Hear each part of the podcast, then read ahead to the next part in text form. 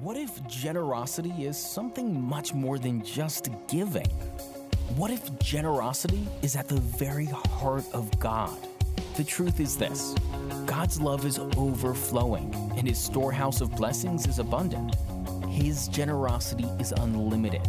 Because of His overflowing love and abundant blessings, our generosity must also be unlimited. In other words, being generous is not something we can choose or choose not to do. It is at the core of our identity in Christ. It is what we are created to be. We exist in order to give ourselves to others. Even more importantly, God gave Himself to us in the person of Jesus Christ so that we could give the Christ that is living in us to others. Generosity, in other words, is at the heart of our creation. Let's work together to discover its mission, its motivation, and its measurement. Well, I hope everybody had a great Thanksgiving with family and friends. Uh, I must just say that it's been a little bit of a rough weekend for me as a Louisville Cardinals fan. All right. And so I never thought I would say this, but I just want to get this out there in hopes that you UK fans will just shut up for the rest of the day. Congratulations. All right. Yeah, you won your Super Bowl, okay? All right. Now, truthfully, this is one of my favorite times of the year, the month between Thanksgiving and Christmas. And whether you know it or not, there are just 27 shopping days left until Christmas. Anybody have their shopping done? All right, about three of us. Very good. Yeah. Uh, we know that uh, we're either going to receive or give some gifts this Christmas that will either, you know, nail it with some people, will really hit the target. And then you know that we have people in our life that just really struggle with this whole gift giving thing. You know what I'm talking about? I mean, they are those people that when they put their present in your lap, you're putting pressure on yourself to act excited and to be grateful for whatever it is that they have wrapped up. Do you know who I'm talking about? Those kind of people that really struggle with gift giving? Just raise your hand for a minute. Keep your hand if they're here with you today. Keep your hand up. All right, a few of us. Uh, this past week, I thought about the different kind of gifts that we either will give or receive this Christmas season. And there are all kinds of gifts, right? The first gift is what we might call the re-gift. You know what I'm saying? And this is the gift that maybe you've received at some point in the past, but you never pulled it out of the box, never pulled it out of the wrapper, or uh, you just never did anything with it. And so when the perfect opportunity presented itself, you gave it to somebody else, hoping that they might receive it a little bit better than you. A little bit of confession time. Anybody in here ever done that? Yeah, I did about a month ago, all right. Uh, a book I hadn't read, which isn't shocking, uh, I gave to a family member. The second kind of gift is what we might call the passive, the passive aggressive gift. All right. Now, this is the gift that, that we receive that has kind of a subtle message attached to it. All right. This is the gift that, that kind of opens the door for you to have uh, an opportunity to share your opinion with somebody about who they are. I heard about a mom recently who gave her daughter a nightgown for Christmas, and, and she intentionally bought it two sizes too small. So when the daughter tried it on Christmas morning and she saw that it was too small, the mom saw that as an open door opportunity to say, Well, you know what, honey? You need to lose that weight anyways if you ever want to get a date. Yeah, tis the season to be merry, right? Merry Christmas to you. Well, the other kind of gift that we might give or receive is uh, what we might call the backfire gift. All right, so your intentions are pure, your intentions are right, and you imagine the person really loving the gift that you give them, but then when they open it up, I mean, it just totally goes the wrong direction. I mean, you never in a million years imagine them doing what they did when they opened it, or maybe it's a couple days later. Uh, I heard about a guy in our church who bought his girlfriend an acne cleansing kit from Walgreens. It was his intention to be a really helpful gift because she was always talking about how gross her skin was and how oily it was. And, and so when she opened it up for the first time, she picked it up out of the box, threw it at his face, called him a jerk, and then ended the relationship right there. and to be fair with you, that that was the only time that a girl ever broke up with me in high school, all right? now, the other gift is what we would call the gift that's for you, but it's really for me right? Uh, my first Chris, our first Christmas together as a married couple, Savannah wanted this really expensive Nikon camera, and I thought there's no way I'm ever going to buy it for her. It was just too much money. But I then saw the price tag of the gun that I wanted from Bass Pro Shops. And so realizing that Savannah would never go for a gift for me that would cost that much, so I saw buying her the camera as an opportunity to kind of soften her heart and kind of guilt her into letting me get that gift. And so late one night, as I came home from class, I surprised her with this camera, and she couldn't believe it. I mean, she was just ecstatic. And two days later, I went out to Bass Pro Shop and got that gun. My plan worked. I mean, it was just amazing. So I gave her that gift, wanting to really get a gift of my own. I had pretty selfish motives with it. And you see, when we give presents, it really says a lot about who we are and how we think of what, what we think about that other person, how much we care for them, how much we think about them, right? And you see, there are moments when why we give something is just as important as what we give. And you see, if our motives are revealed and those motives are pretty selfish, then it has the tendency to really downplay what the gift is. It, it kind of ruins the point of giving that present to begin with, right?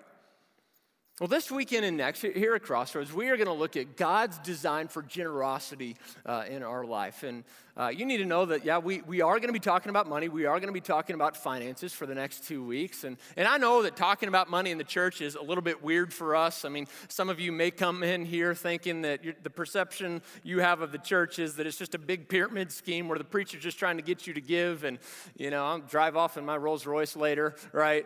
And that's some of the, that's some of the perceptions that we have. But, but I just want to just kind of confront that right on and say that if you are still skeptical of this whole Jesus thing, if, if you aren't a part of this church, all right, and you're still skeptical of this whole church thing, you don't have to listen to anything that I say. All right, join the other masses that are here who ignore me, all right, and just tune me out. I, I mean it. Because the Bible, when it talks about generosity and money management, it's usually in the context of somebody who has made a decision to trust their life with Jesus. But you see, if we're honest with ourselves, money is one of those things that has the potential to just wreck the most important parts of our life, right? I mean, that's just true. In fact, a recent marriage study revealed that finances are the number one reason for divorce. January is the most common month out of the entire year when divorces are filed for because couples have just come off the holiday and all the stress and strain of giving gifts to their friends and family members that they just can't seem to reconcile. And maybe this is why the Bible has over 2,300 passages talking about money and, and finances. In fact, finances were the, it was the number one topic that Jesus talked about more than heaven or hell. I mean, this is a big deal. And so I want you to know up front that, that I'm not a financial expert. I don't have this whole money thing down pat, all right? I mean, my wife, Savannah, and I, we still struggle with it. I mean, it's a process and a journey. And, and Savannah and I, we have not argued about money since last night. All right? And uh, true story, very true. but it's one of those things that has the potential for the good or bad uh, to make our life. And, and what Savannah and I are learning in our own life is that money is never the issue. I mean, it's never really the problem, though we seem to point towards it as it is. Rather, money and finances simply reveal or expose the issue that oftentimes goes overlooked in our life. And so, believe it or not, this is something that Jesus says hey, if you want to not only make me your Savior, but also your Lord, then it means allowing me to show you a better way to live in this compartment of your life. And so, being the Lord, Jesus being the Lord of our life, means not just giving over part of our life, but all of our life. And that includes this area of our life of financial management. And so, if you have your Bibles or Bible app, I want you to go ahead and jump to the second, uh, the book of Second Corinthians in the New Testament. If you don't own a Bible, uh, there's a black Bible right in front of you. If you're worshiping with us back in the chapel, it's right on that table as you walked in a moment ago. Uh, feel free to take that with you when you leave here today. All right, and uh, we are going to be in chapter eight of Second Corinthians. We'll be in chapter eight and nine uh, today and next weekend as well. All right, and today we're going to pick up in verse six of our text. Now, as you're jumping there, let me just uh, give you a little context of what's happening here. Uh, 2,000 years ago, there was a guy by the name of Paul who was told by God to go and just start a bunch of churches in the ancient world. And, and so Paul did that. And, and whenever Paul would start churches, he then would jump to another influential city and start another church. And, and so, as a way to continue influencing and leading the church from afar, he would oftentimes write letters to these churches that he started. And, and usually, these letters were the result of some issues or problems that were going on in the church. And and so this letter in particular was to the church in Corinth, and, and this church was pretty messed up, all right? It was in a very broken and dark uh, city. Uh, in 1 Corinthians, we read about how there was a guy in the church who was boasting about having sex with his stepmom, all right? Yeah, pretty messed up. They were getting drunk at communion time. And so, as a result, these people were turning to the Lord in a very broken city, and yet they were confused about what it really meant to follow Jesus in their life. And so, these letters were written by Paul to tell them and inform them hey, here's what it looks like. Do this, don't do that, all right? And so, when it came to money, this was something that the Corinthians kind of wanted to hold tightly to themselves it was something that they wanted to hoard, and yet Paul says, look, it's, it's actually not about that whatsoever. And so pick up with me in 2 Corinthians chapter 8, verse 6. Here's what we read. Paul says, So we urge Titus, just as he had earlier made a beginning, to bring also to completion this act of grace on your part. Now, that's going to be an important phrase that we'll look at here in just a moment. Paul then says, But since you excel in everything, in other words, you're just nailing it in every area of your life. I mean, when it comes to following Jesus, you're just hitting it out of the park in faith and speech and knowledge and complete earnestness. And in the love we have kindled in you, see that you also excel in this grace of giving. In other words, don't overlook your finances because Jesus actually cares about that too. He says, I'm not commanding you, but I want to test the sincerity of your love by comparing it with the earnestness of others. Paul then says, For you know the grace of our Lord Jesus Christ. In other words, you've received it. This is something that's a reality for you.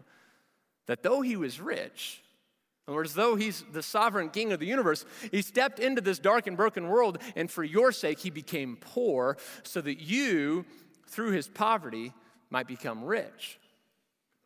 Now, at the beginning of this chapter, Paul wrote about a group of churches in the Macedonian region that were poor and struggling, but had generously responded to the needs of the believers in Jerusalem. More than likely, the Macedonian churches had never met these people before. I mean, they probably had never run into them, and yet, when they became aware of this famine that they encountered and how many of them had lost jobs and they were encountering a lot of opposition and persecution, they were struggling to make ends meet. And so all the churches in the Macedonian region collectively sacrificed to then help them out. Now, we don't know how much they gave. We don't know the amount that was given to the Jerusalem believers. Do you know why? Because it doesn't really matter. It doesn't.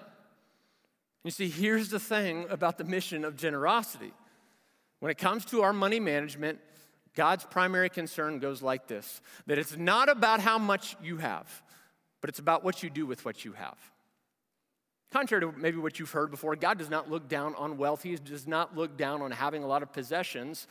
No, but what God does care about is how well we manage what we have and how much we are actually putting our finances and our money towards things that matter most uh, to Him. Now, I want you to notice in verse 6 of our text how Paul says that, that when we practice generosity in our life, that it's really an act of grace.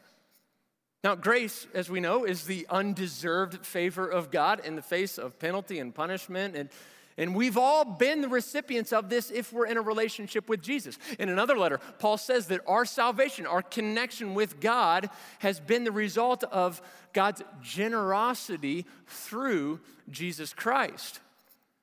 Now, time out here for just a second.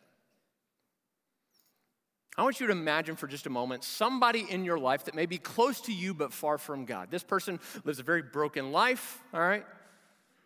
Their life is just a wreck and it pains you to see it. Maybe it's a spouse, maybe it's a son or daughter. Could be a coworker, somebody that you're just close to, friends, you've been friends with this person for a really long time. And, and so whenever you have the opportunity to talk about Jesus, talk about faith and how he provides a better way, not just for eternity, but in this life now, it seems like you're just talking to a brick wall. I mean, they don't respond to an invitation to the to church. They they just change the topic whenever Jesus comes up, right? And you just feel as if, I, am I making any grounds? I mean, who, who is that person for you? Well, one question I just want to put before us today goes like this What if? What if the one thing standing between Jesus and that person is a simple act of generosity? Because you see, what generosity does is it softens hearts, it softens hearts, it, it breaks down barriers and obstacles, and it shows people and allows them to experience just what we've been given through what Christ did for us on the cross. It really makes the invisible grace become visible and experiential for people in their life. And that's what Paul meant when he said, Look, this is an act of grace on your part. Whether you know it or not, because of your generosity as a church, uh, we're able to have a lot of work all across the globe. Uh, last month, we sent a team to uh, a part of Asia to encourage and uh, just pour into some missionaries and churches that we've partnered with there for several years. And uh, one day, when our team was there, they had some downtime, and so they decided to tour a local Hindu temple. And uh, whenever they finished, the, the tour guide then stopped, and there was kind of a lull in the conversation. And, and he just asked our team, he said, Have you ever seen God before? Well, our team responded. Somebody spoke up and said, Yes, yes, we have seen God through, through Jesus Christ. Well, the tour guide then said, Oh, he said, I see that you are Christian. He said, I am Hindu. Well, at this point, our team kind of braced for a little bit of an argument. They anticipated some tension escalating, but then he went on to say this. He said, I have never seen your God before. He said, but I have seen his work. He said, I've seen hungry people fed. I've seen children that nobody wanted taken in. I've seen the sick cared for. He said, I have not seen your God with my own eyes, but I have seen God through the work of the church, and that is not something that I have ever seen my gods do. I guess you could say that's really the difference between religion and Jesus. You see, religion's all about what you give to God, but Christianity is just the opposite. It's all about what God gave us through Jesus. And so when we practice generosity in our life, we make salvation tangible and experiential for people.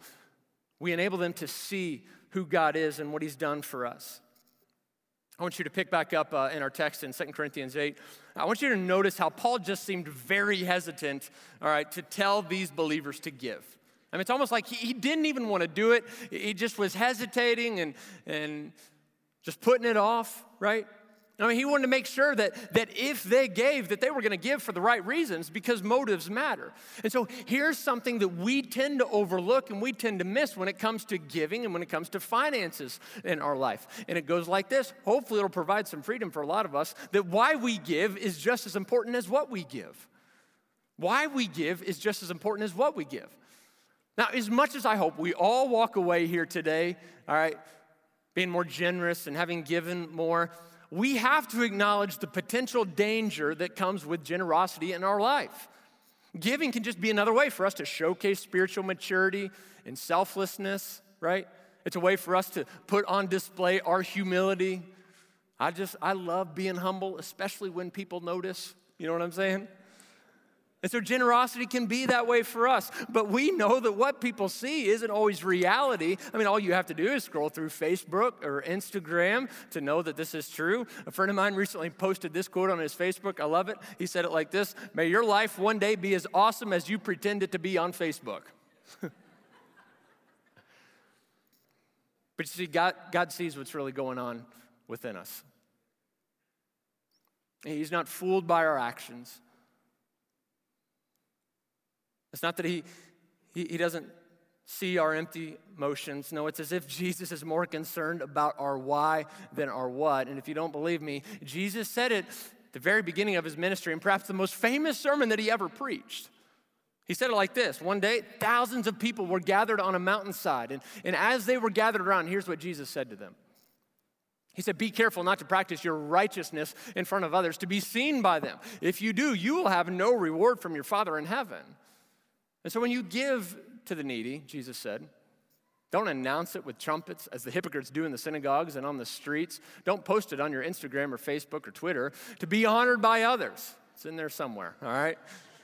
But truly, I tell you, they have received their reward in full. But when you give to the needy, this is really important, Don't let your left hand know what your right hand is doing, so that your giving may be in secret. Then your Father, who sees what is done in secret, will reward you.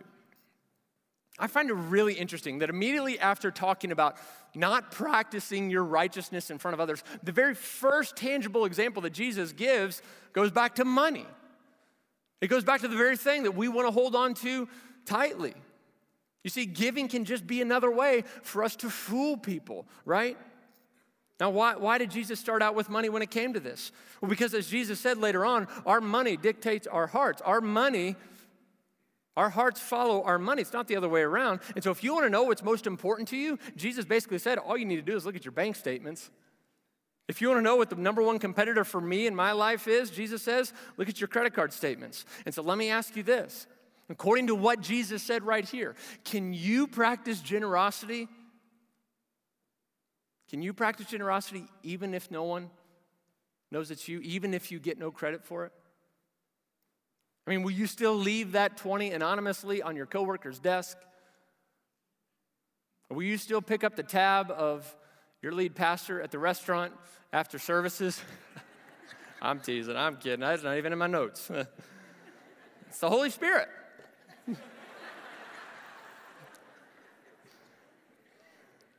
So, will you still give even if you don't receive any benefits? Now, why we give is just as important as what we give. And if this weren't true, then, then Paul would have then commanded the Corinthians to, to give. And that, that would have been the easy thing for him to do. But look again at verse 8 in our text. He said this I'm not commanding you. In other words, I don't want you to be guilted into this, but I want, but I want to test the sincerity of your love by comparing it with the earnestness of others. Now, this was Paul's way of basically saying, hey, look, I'm not commanding you to do this. I'm not even telling you to do this. I'm just telling, I'm simply giving you the example of the Macedonian churches, showing you what generosity looks like so that you might be inspired to go and do the same, so that other people around you could experience and see in a very tangible way what Jesus has done for them. Now, Jesus, or uh, Paul here did not want to command them to give because then they would have been motivated by guilt. Now, this is just a personal opinion of mine, all right? Uh, so you can tune me out for the next second or two if you want, but this is just my opinion. I think a lot of us, we really hesitate to learn about money in the church because we've all sat through talks before when it comes to money or giving or compassion or needs where it's just filled with drive by guiltings. You know what I'm saying? Like, we're Americans, we've got it all together, and you know, there's so many poor people, and it's just like, it's not a very good motivating factor for us, right? And so when it comes to giving, it's kind of like what my mom and dad used to tell me whenever I wouldn't finish my dinner at night, all right? They would say, Well, Patrick, don't you know that there are starving kids in China? I mean, I have yet to look back on my childhood and ever remember that inspiring me to finish that mush, mushroom casserole from hell in completion, all right? It never did it. And so guilt is a poor motivator. And the other thing is this that it doesn't last. And so, is it possible that when it comes to our financial management, that God has a much better way for us? And so, what I want to do just for the next few moments is, is I actually want to go about this a little bit differently. I want to give you four reasons to not give. I'm going to give you four reasons to kind of check out and, and take a pass when it comes to generosity, all right? Why? Because why we give is just as important as what we give. And so, Here's the first reason that's a poor reason for us to give. It goes like this God needs my money. God needs my money. And so maybe you think that, therefore you respond in generosity. You respond by dropping an extra 20 in the plate as it goes by. But again, this is just another way of looking at something being motivated uh, by guilt. Now, when we're motivated by guilt, we either just ignore it, we run away from it, or we may respond to it, but it doesn't really last. I mean, haven't we all been watching TV and that commercial, during a commercial break, that commercial pops up for the local humane society or whatever, and it shows those dogs with their rib cages, you know, showing in, in slow motion with the Sarah McLachlan music playing in the background. That one dog looks up and it's just shaking and it kind of gives you those big puppy dog eyes and bam, drive by guilting, you know, it's like give to us. And, and so what do you do when that commercial comes on? Yeah, you change the channel, right? I mean, I've learned to just walk out of the room because if I don't, then my wife is going to ask me at the end of the month why we sent another $500 to the Humane Society. And so, again, why we give is just as important as what we give. God offers us a better motivating factor when it comes to generosity. And so, I think it's important that we all remember that the creator of the universe is not so small that he needs us. And yet, we're not so significant that he needs us as well.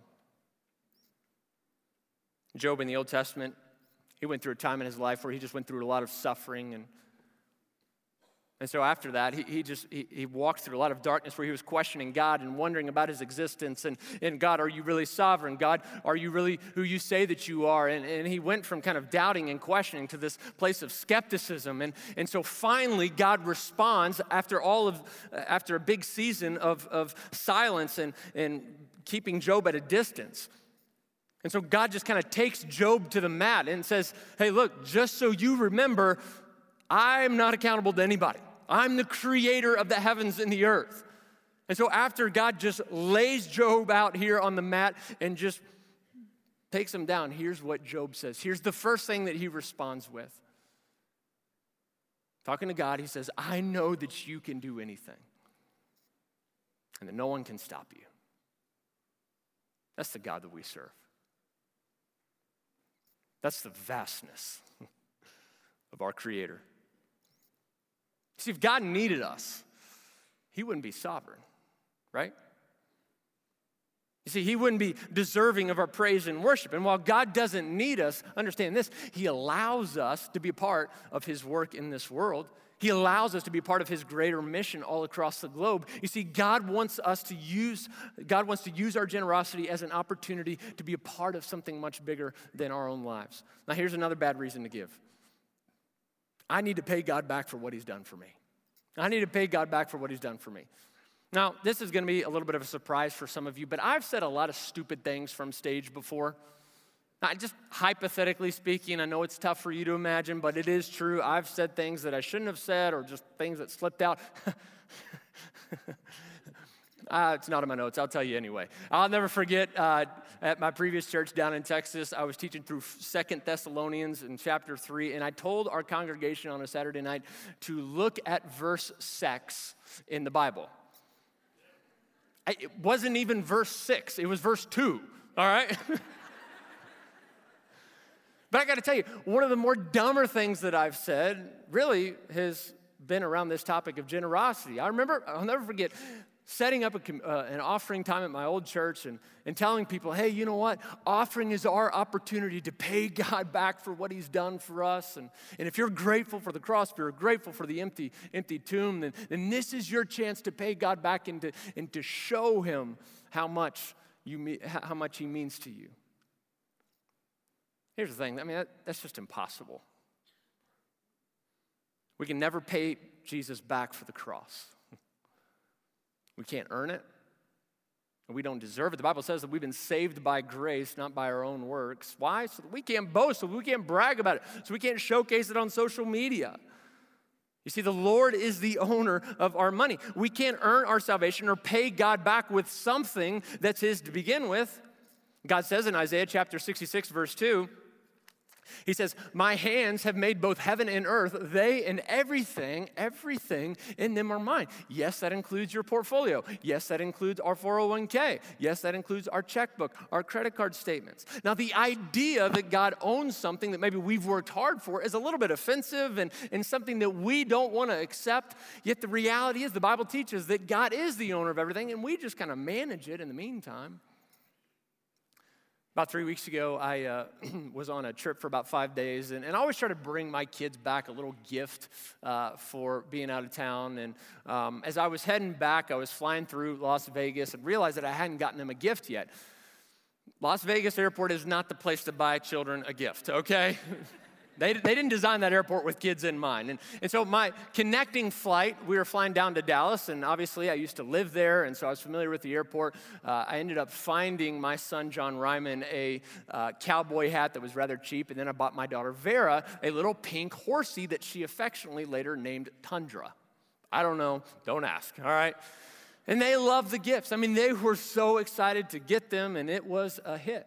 Well, three nights later, when I got back, Vera, our daughter, had disobeyed me, and as a way to punish her, I took little Tundra, that pink horse, away from her. And when I pulled that horse off of her bed from her grasp, you would have thought that I cut her fingers off.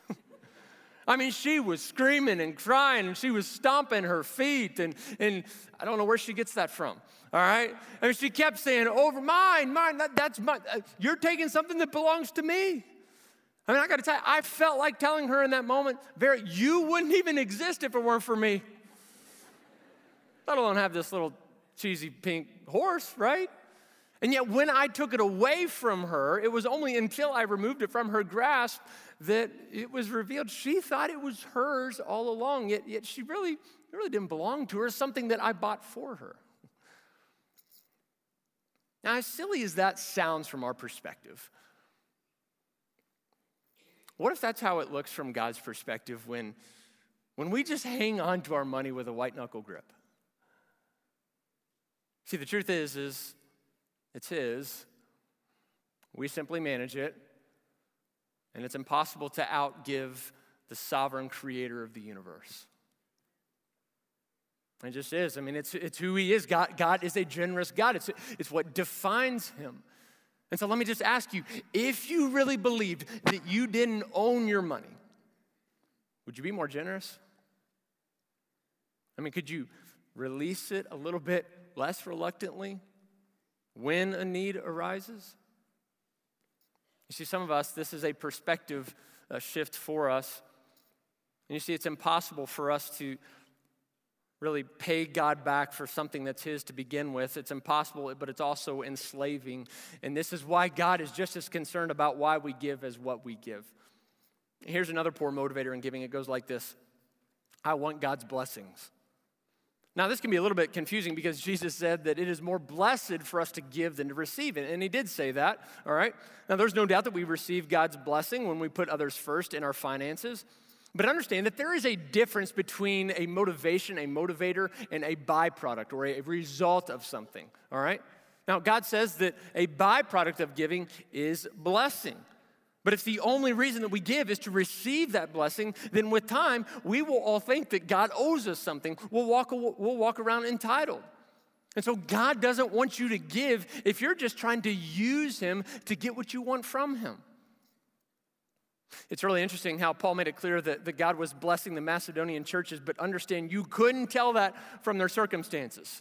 I mean, they were going through a lot of grief and trials. Look at what Paul says earlier. In verse 2, he says, In the midst of a very severe trial, talking about the Macedonian churches who were living generous lives, their overflowing joy and their extreme poverty welled up in rich generosity. And so Paul basically says, Hey, generosity is not just a way for you to control your circumstances, because these churches were facing a lot of opposition in their communities. They were struggling to make ends meet in their own lives, and yet they appeared to be more concerned about others than themselves. Now, here's the thing generosity isn't a way for us to make sure that our circumstances will turn out exactly the way that we want. I mean, a Bentley may never arrive in your garage, the CT scan may not come back clear. It's possible that if you are generous, you still may have another miscarriage. You see, generosity won't necessarily change our circumstances, but generosity, what it can do is change the way that we see our circumstances. See, Jesus promised us that we'd be given a storm proof life, but not a storm free life. And there's a big difference. In John chapter 16, he said, Hey, look, in this world, you're going to go through a lot of junk. You're, you're, it's going to be hard. It's going to be difficult. But he said, Take heart because I've overcome the world. In other words, if you're with me and you've trusted what I've done for you, and you believe that I am who I said I am, and I'll give you not just a storm, I won't give you a storm free life, but I'll get you a storm proof life. And I'll give you just enough grace and mercy to help you in your time of need. Some of us, we need to hear that. We need to be reminded of that. Here's another bad motivator. It's our last bad motivator in giving. It goes like this I want others to admire me. I want others to admire me. Now, don't give if you're just doing it for others to think more highly of you. Check out what Paul wrote in chapter 9, verse 7. He said, Each of you should give what you have decided in your heart to give, not reluctantly or under compulsion, for God loves a cheerful giver. Now, Paul said to decide in your heart. This is an internal decision. It's not something that people can see, all right? This is internal, and it shouldn't be motivated by how others will receive it. And so, how you manage your finances, how you manage your money, is really between you, God, and your spouse if you're married. And you see, when the purpose of our generosity is right and pure, here's what we can experience we can be a cheerful giver, we can experience that overflowing joy that the Macedonians encounter. We don't have to walk around bitter and entitled. And so, if these are four bad reasons and motivators to give, then why give it all? Right? I mean, if anything, when our motives for giving are off or impure and just aren't true, that simply reveals a misunderstanding about the main point of generosity to begin with. You see, only until we figure out why we give will God be pleased with what we give. And so here's what I want to leave us with today it goes like this that generosity is really a form of gratitude that leverages what we have towards the things that God says matter most. Generosity, giving to others, is really a form of gratitude. Gratitude for what? Salvation, the cross, the empty tomb, that leverages what we have our money, our time, our abilities towards the things that God says matter most. Now, generosity is not just a more spiritual way for us to get what we want. It's not how we control circumstances or make God entitled to us. I mean, the main purpose of giving isn't even self esteem, though, some of us might think that. It's not impressing others with, with what we're willing to give up. Now, generosity is a very practical way for us to simply thank God for what He's done for us and not withholding anything from us to be saved. You see, when we release our money towards others instead of hanging on to it, we help people see and experience the generosity of our Creator. And so, for Christians, for the church, for us here today, giving is more than just transferring your money from one bank account to another. No, giving actually illustrates grace. What's really interesting is the very last thing that we're told Jesus said when hanging upon the cross is, is this phrase, it is finished. Now, in Jesus' original language, 2,000 years ago, it comes from the word tetelestai. And, and tetelestai was a common word used in two main ways in the ancient world. The first way was this that if you had some kind of debt, if you went to the local market and you purchased something, and, and maybe you put it on some kind of like layaway program, all right, uh, tetelestai was what the banker or the merchant stamped your check with whenever you had paid for that product in full. And so once that debt was paid for, tetelestai was stamped on that receipt, indicating to everyone that, hey, it's been paid for, it's been taken care of. Now, the other most common way that this word was used was in, was in the context of a jail. Right, so if you were a criminal and you were put in jail, somewhere in that jail there was a list of all your offenses for why you were in prison to begin with. All right? Now, after the time that you had served, compensated for all of your offenses, the jailer, before he would release you out into the public in freedom, he would stamp that piece of paper with all of your offenses on it with the word tetelestai. It meant paid in full, it meant you are free. Isn't that our story for those of us who have trusted Jesus? And you see, it's no coincidence that the sinless Savior, the Son of God, moments before he breathed his last, he looked out at all the crowds of the world who demanded that he be put to death, who had turned their backs on him. And he said to them basically, hey, look, if you trust what I've done for you, if you believe that I am who I said I am, then I got you covered. It's paid in full. That guilt, the shame, the fear, the insecurity that you, you can't deal with and you carry around with you, I, I've got you. I got you covered. That's to tell tetelestai. It is finished. It's done. It's completed. We can't earn it, but we have it if we've trusted Christ. Now, the amount of our giving will never supersede the depth of our gratitude for what Jesus has done for us. That's just my own experience. Sometimes Jesus is referred to as God's tithe to us for our benefit. Now, tithing, just so you know, it's a biblical term that means to give the first 10% of our income. This is a way that we worship God by declaring that we trust Him with our money and our finances, and yet also acknowledging that He's the provider of everything, that He owns and manages, He owns it all, and we simply manage it. Now, as followers of Jesus, we're called to tithe to the local church where Jesus is really the lead pastor. Now, tithing is our way of declaring trust in Him, and at the same time, it's our way of investing into eternity. Now, this is really cool because Jesus told us He told us and challenged us to, to not store up for ourselves things here on earth where moths and rust and thieves break in and steal and things just kind of fade away. Why? Because that's temporary. But He challenged us to invest into eternity, to use our money with forever in mind. Now, I grew up in the church and I've heard that a million different times. And, and honestly, as I was thinking this past week, like, how can we, how can we understand that more clearly? And so up here with me, I have a uh, rope that's about 10 feet long, and actually, it is an extension cord that I ran over with a lawnmower, and uh, good thing it was unplugged, all right? And this, this rope, this black rope right here, we'll just, we'll call it a rope, all right? We'll, just say that this represents eternity. And if it represented eternity, the reality is it would go on forever and ever and ever. And for our finite, limited minds, that's tough for us to imagine and conjure up eternity, like forever. Yeah, forever. It's not just 10 feet long, but just for the sake of this illustration, imagine that this, this black rope right here represents eternity. Now, you may not be able to see it from where you're sitting, but right here, there is a thin little eight pound uh, test fishing line right here, okay? And you probably can't see it, but we'll say that this fishing line right here represents this life, okay? James, the brother of Jesus, told us that life is but a mist that appears for a little while, but then it's gone and, and we vanish.